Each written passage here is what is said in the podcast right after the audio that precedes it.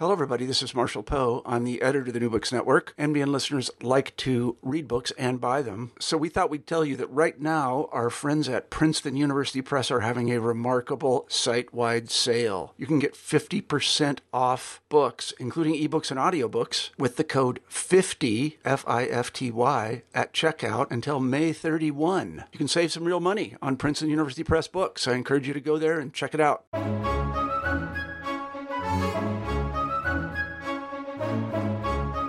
Hello, everyone, and welcome to the podcast. I'm Renee Garfinkel, your host on the New Books Network with the Van Leer Institute series on ideas.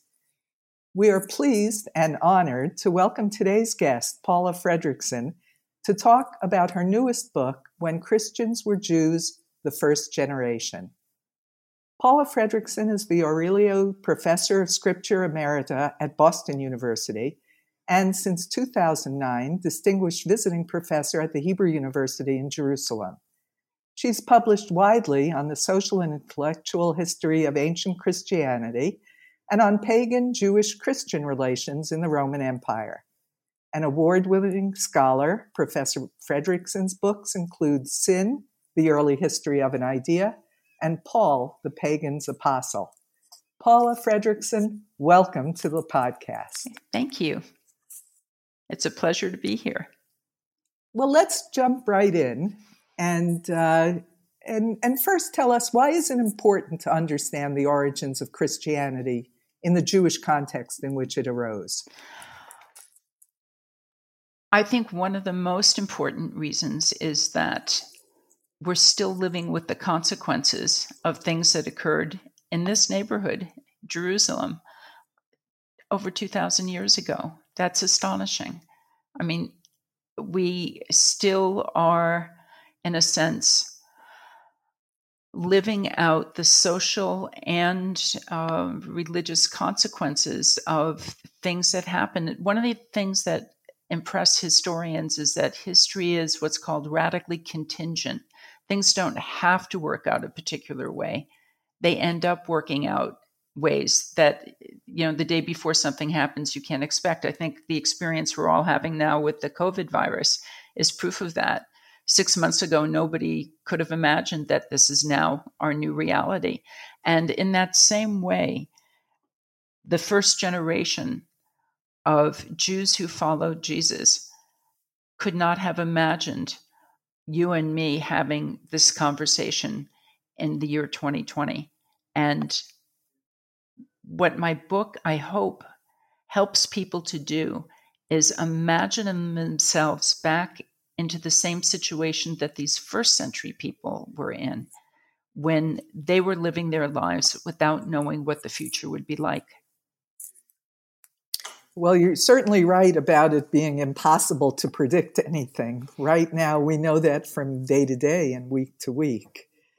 Uh, in, in, your book, you make the point that the first generation of Jesus followers, including Paul and all the apostles, that they didn't imagine themselves as anything other than traditionally practicing and observant Jews. They saw themselves as merely one sect, well, not merely, I guess, as, as a sect of Jews in a society that had many sects.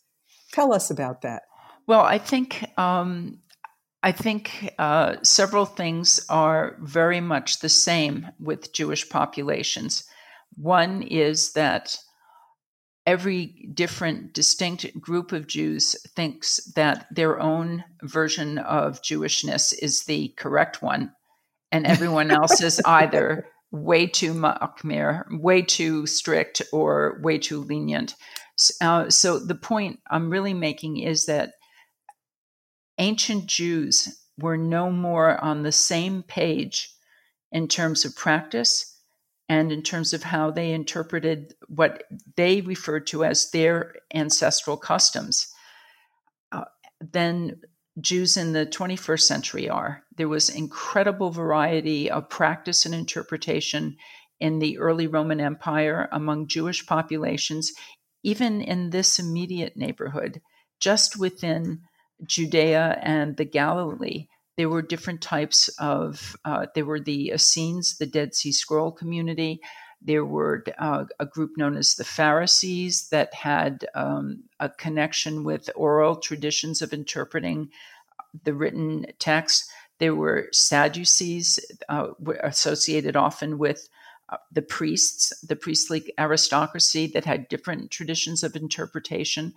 And uh, there were people called, referred to in Jewish texts as Am Haaretz, people who um, didn't have the same kind of Jewish education that the people who thought of themselves as experts. By the way, all the experts are yelling at each other, it, even if they're within the same, uh, what we would consider interpretive umbrella. Beit uh, Shammai and Beit Hillel had lively discussions. And then all the Jews in the diaspora weren't even familiar with the Hebrew version of Jewish texts. They were reading and hearing Jewish texts in Greek, which is a quite different language. So and and and then Jews in Babylonia were doing something else. So it was a, a period of incredible, energetic Jewish variety, just like today. And the most intense fighting were with between Jews, between different groups of Jews. After all, when the Roman 10th Legion was outside the city of Jerusalem during the war started by Vespasian and Titus. Um, the city was divided between three different groups that were fighting with each other. So, this idea of Jews fighting with Jews is the least exotic thing about first century Jewishness, because it's the least exotic thing about 21st century Jewishness, too. Yes. But there is fighting and fighting. Uh, and when we look at uh, the Apostle Paul's writings, uh, it's understandable that uh, the history of Christian anti Judaism or anti Semitism is conventionally attributed to his hostility. He says terrible things about the law, the Torah, and nevertheless, he was following it himself and praising it elsewhere. Uh, how do you understand that? Well, e- even more than that, he's telling his ex pagan Gentiles, he's saying that they, they have to stop worshiping their own gods. They can worship only Paul's God, who is the God of Israel. Um, he's saying that they're filled with uh, the spirit of that God or the spirit of the, that God's uh, Davidic son, the Messiah. Uh, and by being filled with spirit, they get to stop acting like pagans and start being able to quote fulfill the law. And then he he'll list the uh, five commandments on the second table of the law as what his version of this messianic message will enable pagans to do. He's he's basically as a salesman of a certain type of Jewishness to Gentiles. He's saying, Do I have a deal for you? Uh, be baptized uh, in the name of Jesus the Messiah. And he's saying this in Greek, he's not saying this in Aramaic. He says, Get baptized, you'll get the Spirit, and the Spirit will enable you to act almost as well as Jews do. So he's used, he's saying fulfilling the law is one of the benefits for pagans to join this very idiosyncratically Jewish movement. I see. The, the narrative arc of your book begins at about the year 30 and ends with the Roman destruction of Jerusalem in the year 70. Tell us uh, a bit about the larger background of the Middle East and the ancient world at that time. What, what was taking place geopolitically during those decades? the Roman Empire was the big new power in the block. The Maccabees in the minus second century had allied themselves with Rome, which was at that point a republic, allied themselves with Rome as a way to get some political and military breathing space between uh, Ptolemaic uh, Egypt and Seleucid Syria which uh, you remember the Maccabees had a little quarrel with the um, the Syrian Greeks, and so Rome was an ally of um, the Hasmonean family, who were the the, the Maccabee uh, family who had led the revolt against the Syrian Greeks, and in that transition between the minus second century and the f- first century, Rome went from being a republic to being an empire, and which meant that there was a political network that Herod's kingdom was part of. Herod the Great, who was king from uh, minus 37 to minus 4, was an, a friend of the Romans and king of the Jews. And he was a great architectural genius. And he built temples to the god Augustus because Roman emperors were considered gods.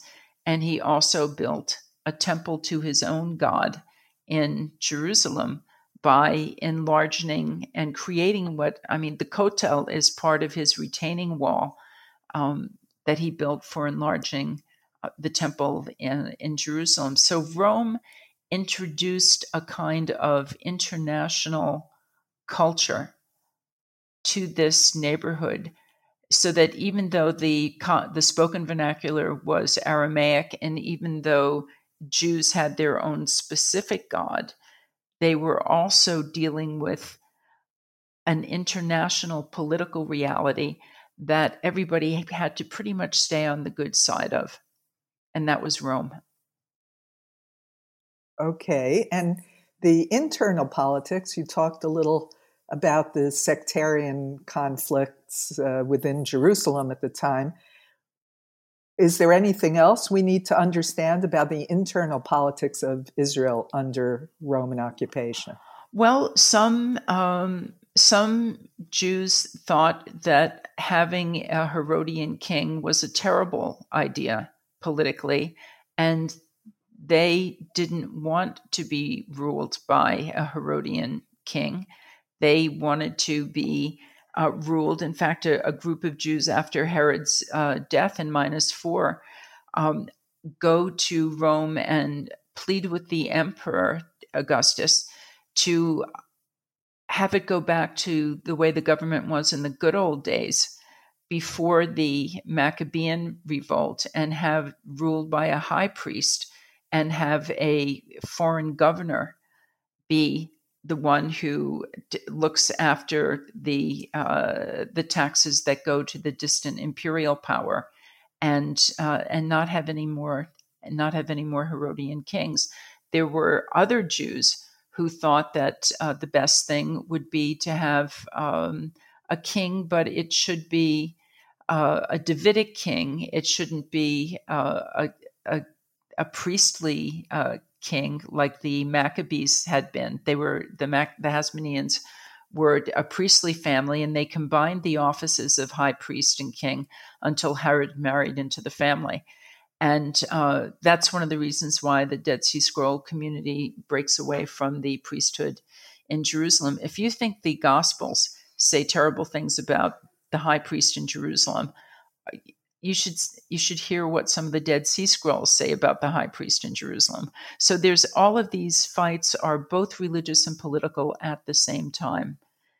Unfortunately for the Jews who were petitioning Augustus in minus four, Augustus decided to honor Herod the Great's will and allowed Herod's son Archelaus to run this neighborhood and be the Herodian king and be the king in Judea. a different brother took over the north, the Galilee. And then there was a third brother who took over um, other areas. The kingdom was split was split in three. And I don't know how much our listeners know about Herod's family life, but That's a that's a drama. yeah. Besides killing his uh, a good deal of his in laws, including uh, his Hasmonean bride, uh, Mariamne, he also uh, killed off his own several of his own sons because he was afraid that they were plotting to take over. In other words, what he did is kill those of his sons who were most like him intelligent, ambitious, and effective. They were mm. killed.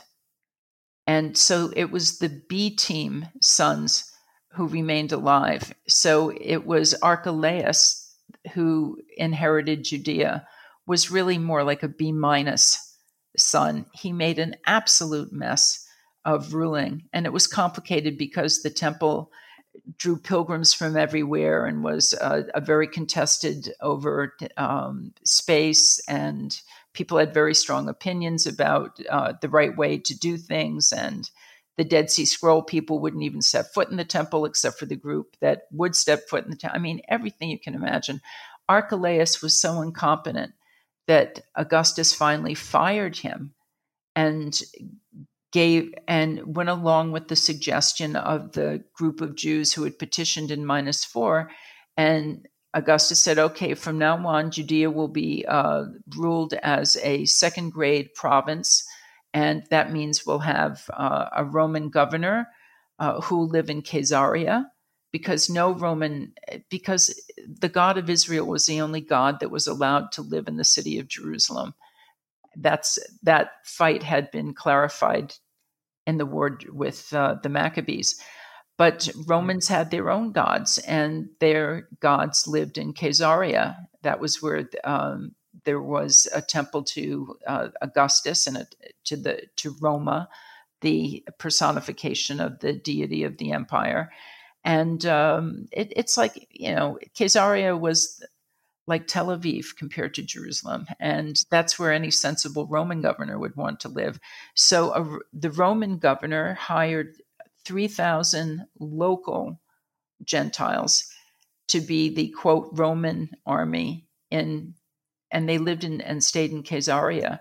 And the high priest took over governance of um, Judea and uh, obviously oversight of the temple and what immediately happened would uh, will amaze and astonish you. And what immediately happened? Jews started fighting with each other over whether this was the right thing to do. And um, a revolt in the year six was when this transition to uh, what one group of Jews had asked for 10 years earlier. Another revolt broke out. And um, which Rome then had to put down. And finally, things began to run more smoothly. The governor was in place in Caesarea, but there were some Jews were politically and religiously alienated from the deal that was was made, and other Jews were just thrilled that there wasn't a Herodian king anymore that was doing the rulership. So it was a, a political situation where politics was keyed to religious convictions. I know that's a very hard thing for Israeli, uh, the modern Israeli audience to understand or even contemplate, or an American audience for that matter. Imagine having religion be a determining factor in politics. Imagine. Well, imagine. Yeah. And so everybody was sort of more or less fighting, uh, quarreling with each other a, a lot. And at the same time, there was a lot of um, a sense of prophecy. There were there were Josephus tells us about these people in his history uh, antiquities of the Jews, and he also mentions some of it in his history of the war, uh, the war under Vespasian and Titus, where there were there were people who were working signs and wonders and gathering large crowds there were people who um, were trying to organize uh, what looked like a more standard uh, revolt against uh, against Rome, which frankly wasn't a good idea because Rome was very powerful uh, militarily and didn't like revolutions very much and tended to make examples of people who led revolts uh, by crucifying them as a public service announcement as a way of telling everybody who survived the revolt, don't even think of doing this again. So there were there was that type of tension uh, in the country, and also at the same time, people were still agreeing to get along because during the pilgrimage holidays, everybody still came into Jerusalem and had to get along for as long as they were all in the city together. And yet, Josephus says, the pilgrimage holidays were always the time when sedition, you know, resistance was mm-hmm. most likely sure. to break out. And if you think about it, um, the temple ran in the black because of it was such a draw, especially for the pilgrimage holidays. So you'd have Jews coming from Jews who only there were we have a synagogue inscription for what I think of as a first century version of American Jews who would come on pilgrimage to Jerusalem, where this inscription is in Greek and it's for Greek speakers who are on pilgrimage to Jerusalem to daven in the synagogue uh, in Greek and hear the version of the Bible they're familiar with while they're at pilgrimage, doing pilgrimage um, in Jerusalem. So there, and there, then there are people who are complaining that the priest should be doing it this way and not that way. And uh, in other words, it was it was very very similar to the situation we're living with now. Yeah, but not in every respect. But not in every right. respect. Right. Uh, and, and, you mentioned just now that uh, the Dead Sea Scrolls and Josephus as historical documents that you used in your research, and as well a very close reading of the Bible, um, particularly the New Testament. So, can you explain the difference between the perspectives of the Gospel of John with the other Gospels? Well, the New Testament has four Gospels. We know of 38 different Gospels. The four Gospels that are in the New Testament rest on a decision made in the fourth century. So it is a fourth century anthology selected from earlier documents. The Gospels themselves are written after the destruction of the temple. So all the Gospels are writing stories about Jesus of Nazareth, who was crucified when Pontius Pilate was the governor and when Caiaphas was the high priest which means sometime between 26 and, and 36. And for different reasons, scholars pick 30 as, as the probable year of Jesus's execution.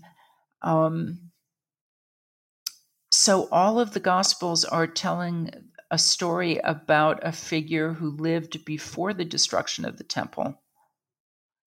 In the right. Period after the temple had been destroyed. So a lot of the plot devices in the Gospels are about explaining why the temple is destroyed. And the I think the all four gospel writers were probably Jews because who else is going to care this much about why the Jerusalem temple is destroyed? And their explanation for why Jerusalem, why God allowed Jerusalem to be destroyed by the Romans is because the priests who are the group most associated with the temple, the priests themselves rejected Jesus as a religious authority. Now, if you think realistically, Jesus himself is not a Kohen, right? He's not. He's a he's a layperson. He's not. And you get different uh, genealogies that tie him into um, the family of David, which is one of the jo- job descriptions. If you're going to be a Messiah, you have to have Davidic lineage, um, unless you have different qualifications. And we have other messianic figures who are qualified differently. Anyway, um, a lot. So the the gospel writers are looking backwards at the destruction of the temple, and they're reconfiguring whatever traditions they might have access to that would have developed from the year 30 through the prism of events in the year 70. And the Gospels are being written in Greek, which is a language Jesus himself did not f- function in. And they're using the Septuagint, which is the Jewish translation of Jewish scriptures into Greek, which is a biblical tradition that Jesus himself wouldn't have been familiar with And with that different combination of factors, they're telling a different story that ex- that explains how the main character is the Messiah and why the temple is no more.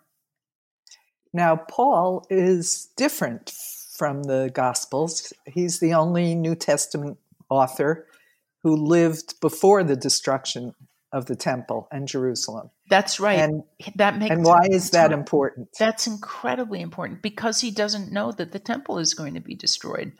One of the biggest arguments that people in my line of work have with each other is whether Jesus himself predicted the destruction of the temple. In the Gospels, he does, but guess what? The Gospel writers knew that the temple had been destroyed.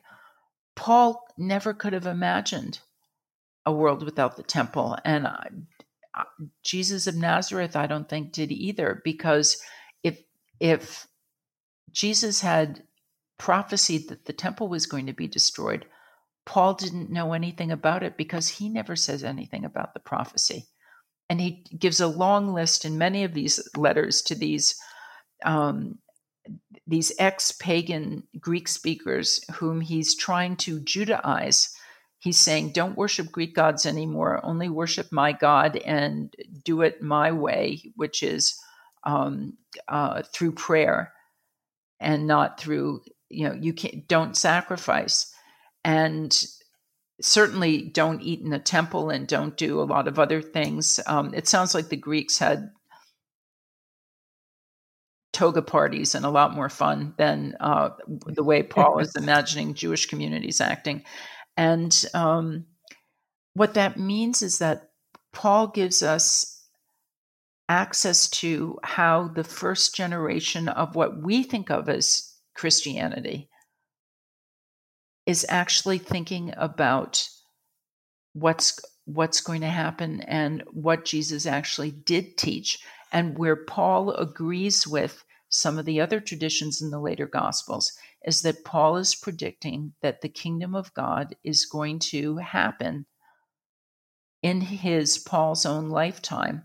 And it's the way he talks about it is by saying that Jesus has been raised from the dead, and it's only it's only a Jewish religious tradition to think of somebody being raised from the dead.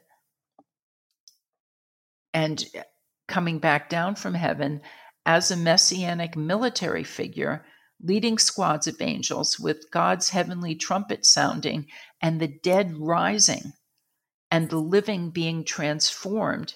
And what happens to the, the human body, the body that, like, take for example, the one I'm sitting in right now, the one you gave breakfast to this morning, uh, the, you're sitting in that body what's going to happen is that flesh, says Paul, is going to turn into pneuma, which is the word we translate as spirit. But don't think of immaterial spirit. What he's uh, it's material spirit. It's it's the same kind of stuff that stars are made of. Everybody's body is going to become a star body flesh will be turned into spirit, he says in 1 Corinthians 15. And this is going to happen when Jesus comes back to have this Davidic final battle. Are you wondering whom the Messiah fights when he comes back? Absolutely. I'm going to tell you. Okay. It's not the Romans, it's the gods. When Jesus comes back, says Paul, he's going to overthrow all of the cosmic powers, which are literally, remember, it's a geocentric universe in the first century, right. and there are rings of astral powers. And some of them are identified with gods Jupiter, Saturn, Venus, Mercury. Mm-hmm. We still call them by their god names. And those are the those are the cosmic entities that the Davidic Messiah will defeat and some some of Paul's letters, we only have seven authentic letters from Paul. Um, the other letters attributed to him are written by people who were writing to appropriate his authority, but they say different things than the seven core letters of Paul say. Paul expects to be alive to see this happen. And he's telling his ex pagan Gentiles that if they get with the program and stop worshiping idols and stop sacrificing to their own gods and stop having toga parties and um, stop having recreational sex and stop, you know, eating meat sacrificed to idols unless Uh, or, or you can eat whatever is served to you, but if somebody who's a part of the community is next to you and says, you know, I think that meat actually comes from the temple of Jupiter, then don't eat it, he says, because of community coherence. He says he's not worried about he's not worried about Gentiles keeping kosher. In other words, right? What you would be it's you know it's kashrut is not a gentile problem it's a jewish issue and jews are fighting over it's amazing. They were fighting over what constituted kashrut that's another story. Oh. Never, heard of that. Never heard of that yeah. uh, and which was occasionally politically inflected too imagine. Anyway um, so paul is predicting this messianic kingdom which coheres with the message that Jesus of Nazareth, according to the Gospels of Mark, Matthew, and Luke, is proclaiming the kingdom of God is at hand, which means the metim, the resurrection of the dead, is going to occur. And this is why this group of Messianic Jews aren't thinking of themselves as, quote, Christians. The word hadn't occurred to them, and the concept hadn't occurred to them. They were just talking to fellow Jews about the, the second coming of the Messiah. And they end up speaking to pagans by accident. Because, do you want me to tell you why? Uh, okay. okay. I don't want to guess. Well, yeah. it's well, you. I mean, they would have bumped into pagans in the cities of the diaspora. I mean, that's where the pagans are, right? And the diaspora, in terms of pagans, both divine and human, begins at Caesarea. So once right. this, after Jesus' death and some of his followers' conviction that he had been raised from the dead and was then going to come back to establish God's kingdom, they hang around Jerusalem for a while, waiting for Jesus to come back. And when it doesn't happen, they figure that what they have to do is start telling Israel of the diaspora that the Messiah is coming. And they begin to fan out to the cities of the Mediterranean diaspora, speaking in Greek and going to, naturally, synagogues. And it's in the synagogues that there are also pagans. Diaspora synagogues had interested pagans. They, these pagans were not there to study for conversion. A lot, of, although some might have wanted to convert to Judaism, what they are is both and, which is a normal type of pagan religious mentality, both their right. own gods and the God of the Jews, who was known to be a powerful God also and um, we know that the pagans were part of the pro part of a, a diaspora synagogue because and this will shock and amaze you and i hope your listeners will be shocked and amazed as well. What would happen in the diaspora is that synagogues would have fundraising campaigns. And anybody who had any connection with the synagogue would be asked to contribute to the fundraiser and if somebody contributed to the funds raised for the synagogue, they would be given a lovely donor plaque, which is a good thing for people like me because it would be in stone, inscribed, which mean or it would be in mosaic on a floor, which means we have inscriptions of people that we know from other inscriptions are active pagans. One of Paul's near contemporaries, a lady named um, Julia, builds the entire, she builds the synagogue. She she pays for the whole building.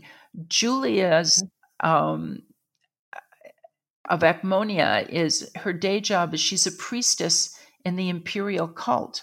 She's a priestess to the god Augustus, but she also builds a synagogue for which she gets, wait for it, a lovely donor plaque. And when when the shul is is rebuilt la- uh, later on by two Jews, they mentioned that the original building was built by by this woman whom we know from these other inscriptions is from an aristocratic pagan family. She also liked to go to shul.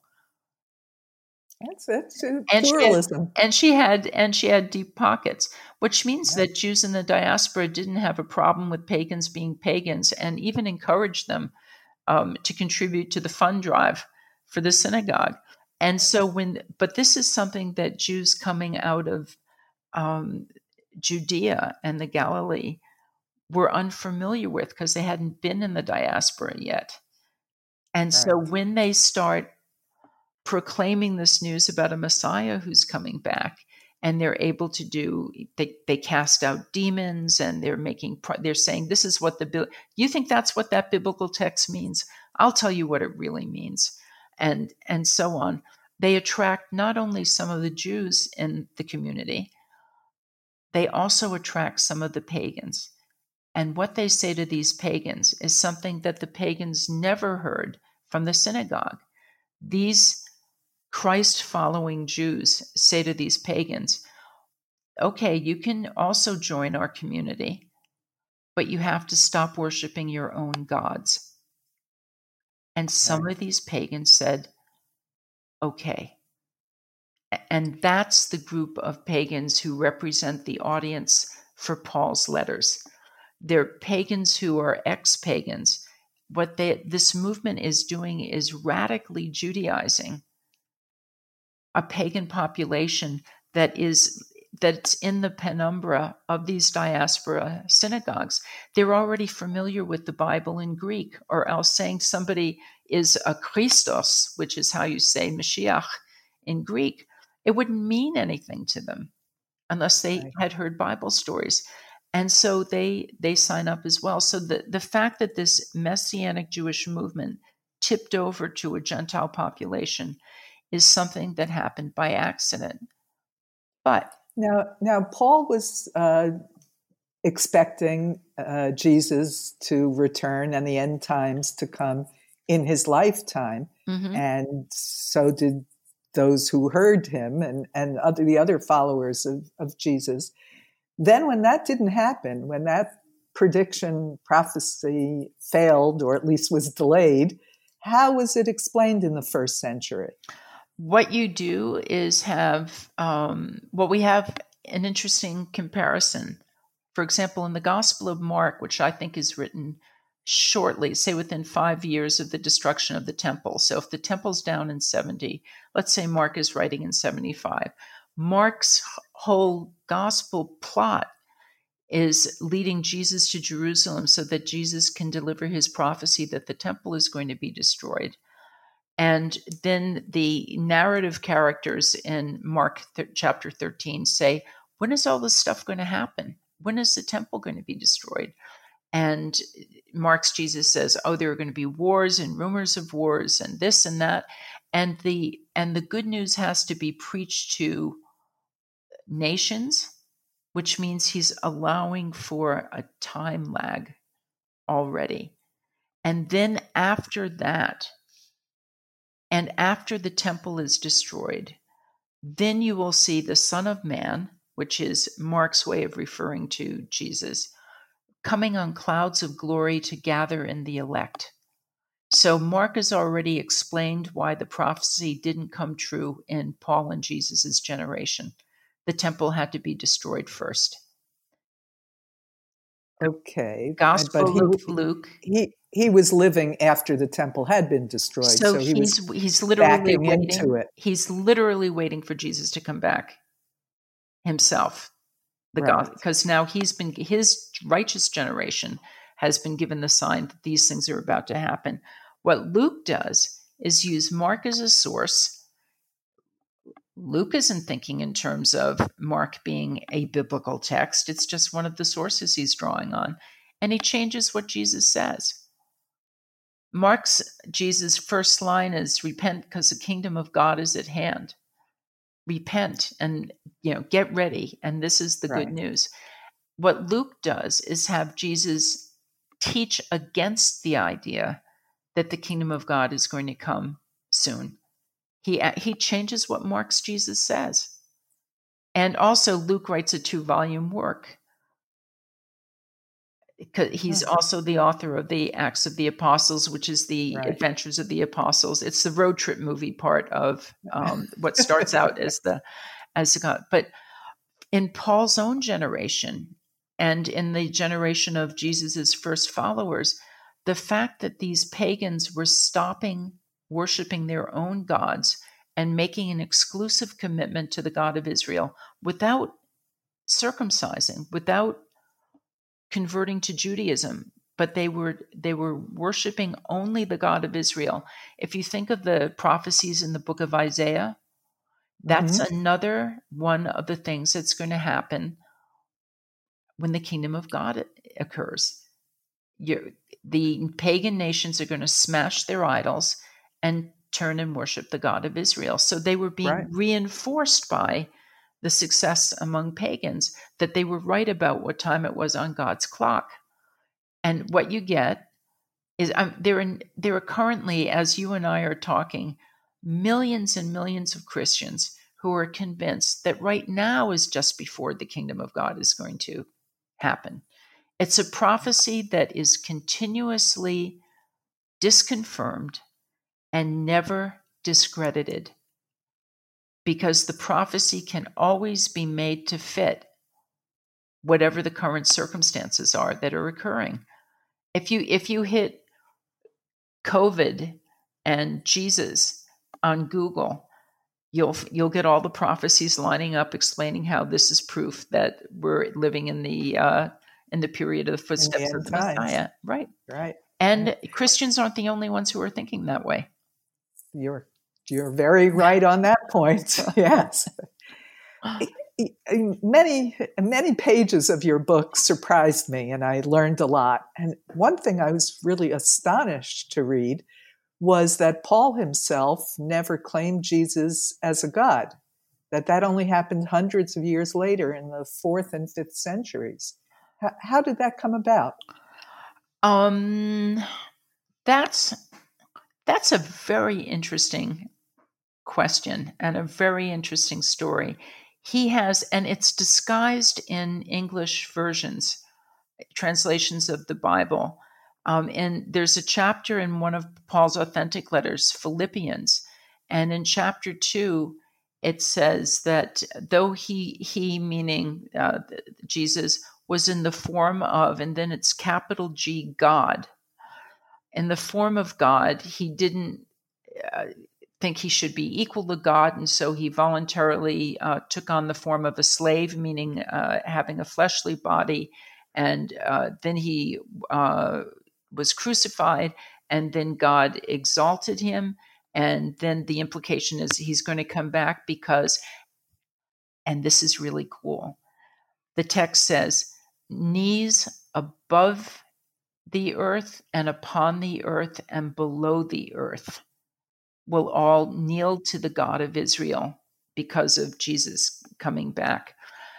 The form, what the Greek actually says, and this is why I encourage all of our listeners to rush out and start learning Greek as quickly as possible because it's really cool. Um, what it says is he's in God form, which a God form it doesn't say in the form of God, capital G in Greek. There are no capital letters in, in ancient mm-hmm. Greek. He's in God form and then takes on slave form. You already know what God form is it's a star body, it's a body made of spirit. That's the, that's the type of body that gods have. So that the the son of God of the the biggest best God, which is the God of Israel, as far as Paul is concerned, has a a son who's in a God who's in God form which means, but he does, he says specifically, he's an anthropos. He's a human being from heaven who has a star body and then takes on a slave body, a fleshly body, and then presumably gets the star body back when he ascends and it, he's going to come back and then we're all we're all going to get star bodies. The other interesting thing is all of those knees. Those are not human knees. They're celestial knees and terrestrial knees and subterranean knees which is exactly a roman military formula that calls on gods. A Roman oh. military formula, it's in the historian Livy. Augustus is about to fight mm. somebody, and he calls on Jupiter and all you gods, whether above the earth or upon the earth or below the earth. It's a, it's it's a pagan formula. So wow. more proof that who's the Messiah going to fight? He's going to fight these gods. Guess who's going to win? Stay tuned for the next installment. exactly. so uh, uh, until until I and all our listeners run out to learn Greek, uh, give, give, us give us another example of the translation errors in the book. You mentioned several of them that that gave rise to historical scriptural misunderstandings. Um, oh my goodness. Um,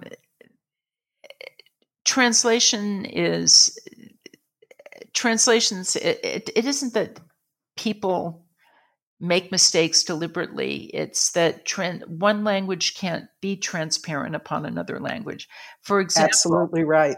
when trans- translation is always problematic yeah. Absolutely. So when the jews in the minus second century were translating isaiah it might have been late in minus third century. I have no idea. But when they were translating Isaiah into Old Greek, and they came upon Isaiah 7:14, and it said, um, um, "An alma, a young girl, will conceive and bear a son."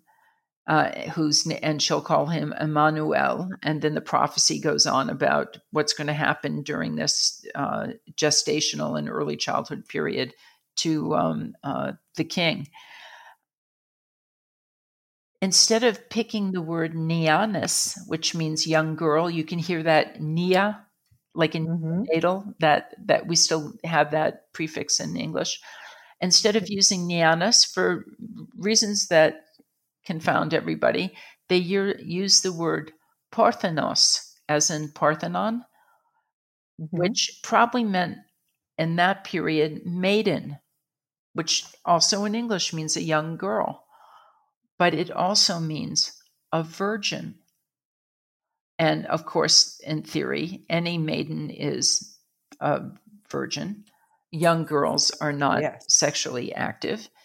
And, uh, but by the time Matthew and Luke, these gospel writers, are generating Davidic lineages uh, for Jesus, they end up fastening also on Isaiah 7:14, and that's how Jesus's mom becomes a virgin. It's right. possible only in Greek because the uh, there was a there's a perfectly good Hebrew word for virgin that Isaiah could have used, betula, uh, if he had wanted to, but he didn't. so, so that his mom was a virgin would have come as news to the historical Jesus, not least of all because we also have the names of his brothers, and he had at least two sisters, uh, which Mark also says. But that's that's something that, when it was done, was not a mistranslation but it's something that becomes an enormous theological idea as Christianity as a Gentile and eventually anti Jewish movement develops in the Roman imperial period. Uh, you also uh, focus the reader very much on, on historical anomalies in the text or conflicts, narrative conflicts in the text. Um, it, one of them, which you sort of alluded to earlier when you said the uh, after the crucifixion, the Jesus followers hung around Jerusalem. Uh, it, you raised the question that is obvious after I read it, uh, which is uh, the Romans executed people who were uh, rebellious, seditious, and they wanted their and anyone else who had those ideas to uh, take a warning. But they would also have uh, have killed or punished in some lesser way the followers of that rebel, that threatening rebel. Uh, why is it that the followers of Jesus were left uh, unmolested? Why is Jesus crucified and his followers are not? Right.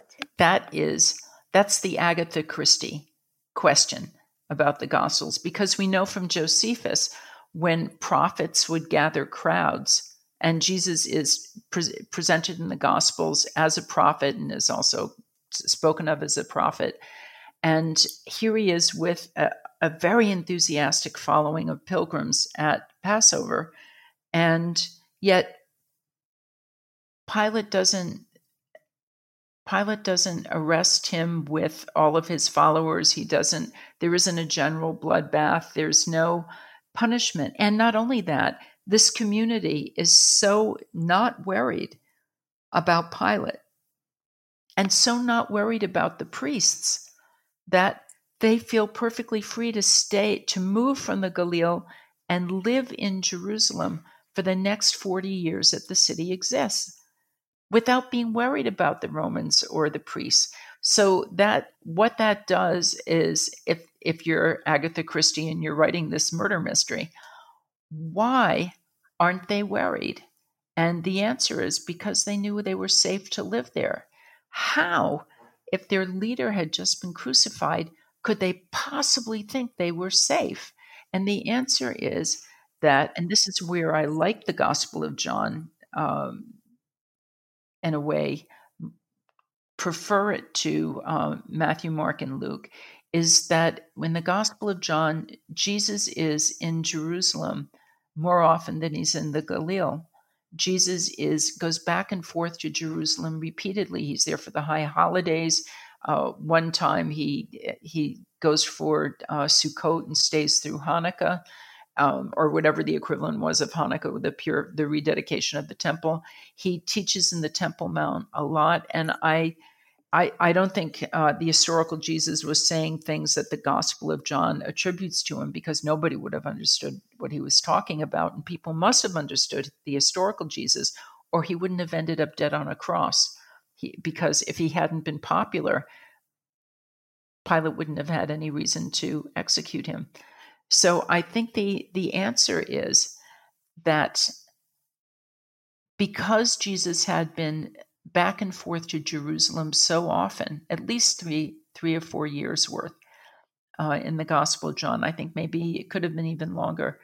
Um, Pilate was also in Jerusalem for the high holidays because they needed the extra crowd control. So Pilate and his 3,000 troops would march up from Caesarea to Jerusalem and remember, people come into Jerusalem for Passover seven days before the holiday starts because they have to go through uh, the seven day purification ritual before um, they can eat the Passover meal. And um, that's when Pilate's there, and that's when the high priest is responsible for what must have been something that makes Ben Gurion Airport look like an, a normally sane place, or what Ben Gurion like. yeah, okay. pre-COVID, pre-COVID, yeah. right? Um, they knew that Jesus was talking about a kingdom of God coming that was not going to be formed by human armies, but was going to be established by God. So they knew that in any practical military way, Jesus himself was harmless. He was talking about God establishing the kingdom. Now, here mm-hmm. comes another, since I really want to encourage you to learn Greek, um, here's another interesting mistranslation. When Jesus and his disciples are, um, they're ambushed in secret, and which is another attestation to his popularity. Because if he weren't popular, he could have just been arrested in public. Um, okay. Several of Jesus's followers are said to be have swords and uh, one of Jesus's disciples takes the sword and cuts the ear off of one of the people who's trying to arrest Jesus. Now, two things about that. First of all, pretend you're a movie director for a minute. How does somebody yeah. cut somebody's ear off with a sword? With difficulty. A shorter knife is what you need. Right. What what I suggested in the book is very carefully. the the word in Greek for sword is well. Let's let's start with Latin because you really should do Latin as well. Um, and the Greek term says um, uh, machaira, but the Latin translates as gladius. So already in Latin, the word is being translated as sword, which is one of its meanings. But if you look at the Jewish translation of Jewish scriptures, it's also the word in Old Greek that Abraham uses during the Akedah. Uh-huh. It so the first meaning of the word in Greek is a sacrificial knife, which is exactly what you need for precision cutting. Right? Abraham isn't about to behead Isaac. Right. He's going to cut his his carotid arteries. You don't do that with the sword, you do that with a knife. So Jesus's followers would have had knives on them, but so would most of the male population because you had to take your own knife to the temple to sacrifice the lamb for the Passover meal. Uh-huh. Which means that Jesus and there's only one place in town to get pick up your your uh, main course for Passover Right. It's at the temple, which means that Jesus himself was not hostile to the temple, or they wouldn't have they wouldn't have been that's the only place to get a passover lamb and we know from the synoptic gospels that they have a passover meal together so right. in other words rome and the high priest knew that this was not a military revolution but they did know that Jesus' popularity was based on people starting to proclaim that Jesus was the Messiah. So Jesus and Jesus, the high priest, I picture in my movie, Caiaphas yeah. is talking to Pilate and saying, Look, there are a lot of people who are saying that this is the Passover where the kingdom of God is going to come. They're getting, remember, Josephus said it's during the high holidays that sedition is most likely to break out. We've got a very right. agitated population please don't call out the troops. I think if we just uh, stop Jesus, it'll it'll fall apart and people will calm down. And Pilate says, "Huh, well, I know perfectly well he's not armed, he's not dangerous. He's been saying this stuff that God is going to start a kingdom. I'm not staying up late at night worrying about it. But I do need to make a public service announcement. So again, in the Gospel of John, it's it's not a mob who goes out to bust Jesus. It's it's Roman soldiers and officers of the priests' police who arrest Jesus at night. And Jesus alone is on a cross. And the reason his followers aren't also crucified with him is because Pilate doesn't want to make a big mess during the high holiday, but he wants people to calm down. What's one of the best ways to disabuse a group of people that a figure is the Messiah? Get rid of him. Get rid of him. Crucify him. And that's and that's why Jesus alone is crucified, but that's also why his followers feel completely secure and end up staying in the city because huh. they they know that Pilate and the priests aren't going to be breathing down their necks because they've been there for years. And also, they know something Pilate and the priests don't know. They've seen Jesus raised from the dead, so they know he's going to be coming back. Right. Why stay in Jerusalem? Why not go to why not go to the beach instead? It's because when the kingdom of God comes, it doesn't come in Tel Aviv, and it doesn't come in Tiberias, and it, it doesn't come in Eilat, it comes in Jerusalem. So the fact that they resettle in Jerusalem is another way that gives us a measure of time. They're waiting for him to come back. And as, as Paul, quoting Isaiah in Romans 11 26, s- says, the Redeemer will come from Zion, from right. Temple Mount, which means Right, right. which means he's not expecting the Temple Mount to not be there when Jesus comes back. Your research um, is is widely uh, honored and acclaimed, both among scholars and the general public, and at least in part because it's a very good read. Thank but you. but uh, how, how has your work been received in religious Christian quarters? I I um I think the year that Mel Gibson's uh, movie came out, The Passion of the Christ, I Yeah. spent more hours in church than uh, most Christians did because this was in America. Christians were upset about what this here's a movie that's very realistically and dramatically portrayed. And they they realized that a lot of people were saying it was anti-semitic. And and american christians don't want to be anti-semites for the most part.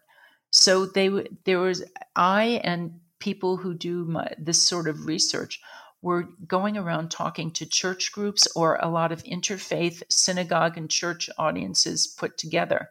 And we're talking about it.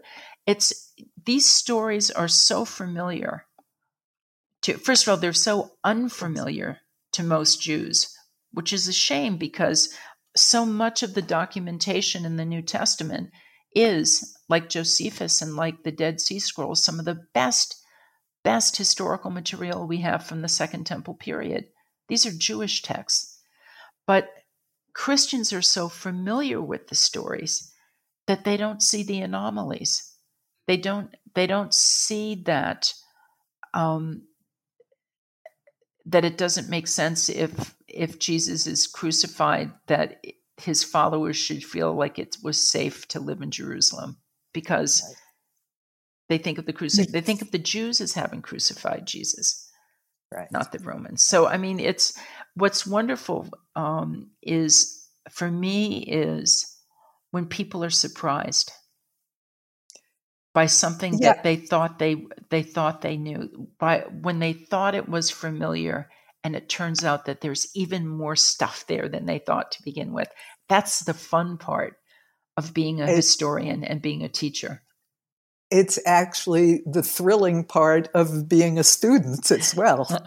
Yeah, you you think you know the story, you know that narrative, and why didn't you see what's right in front of you? So, yeah, you you do that extraordinarily well, thank you and and you've been very generous with your time today. But before you go, tell us what you're working on now.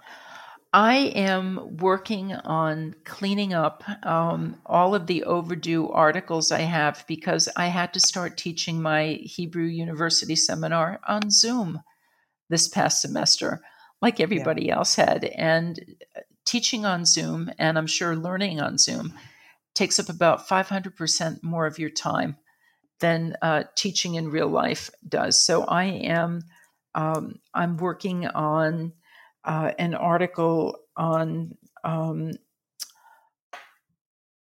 it's called the many gods of ancient jewish monotheism and it's about how ancient jews thought about knew that gods actually existed. They just thought their god was the biggest god and that the pagan gods were actually worshiping lower gods. The word in greek for lower gods is daimonia it mean, Mhm. and we we translate that word as demons, and demons are familiar to us from you know European medieval mythology. Demons are like bacteria, or you know they're just little guys. But a daimonion is is actually means a small god. It, the word means godling, and the Bible itself in uh, Psalm ninety five five in Greek says Um, and Psalm and Psalm 96 in Hebrew, it says the gods of the nations are idols. And when the translators translated that, the Jewish translators translated that, they said the gods of the nations are daimonia. Huh. Which is a, the difference between saying the gods of the nations are just chachkas or the gods of the nations are powers. And yeah. so that's um, so I'm I'm messing up people's idea of Jewish monotheism. That's that's what I'm doing now. It's a lot of fun. Oh, I bet. Yeah. You'll get reactions to that. Oh, I'll look oh, forward oh, to reading think. it. Yeah. you think. Paula, thank you so much for your important work and for being on the podcast today. Thank and thanks as well to our researcher, Bela Pasikov. Thank you very much for your wonderful, wonderful questions. Take care and stay safe. Thank you. You too. Bye bye.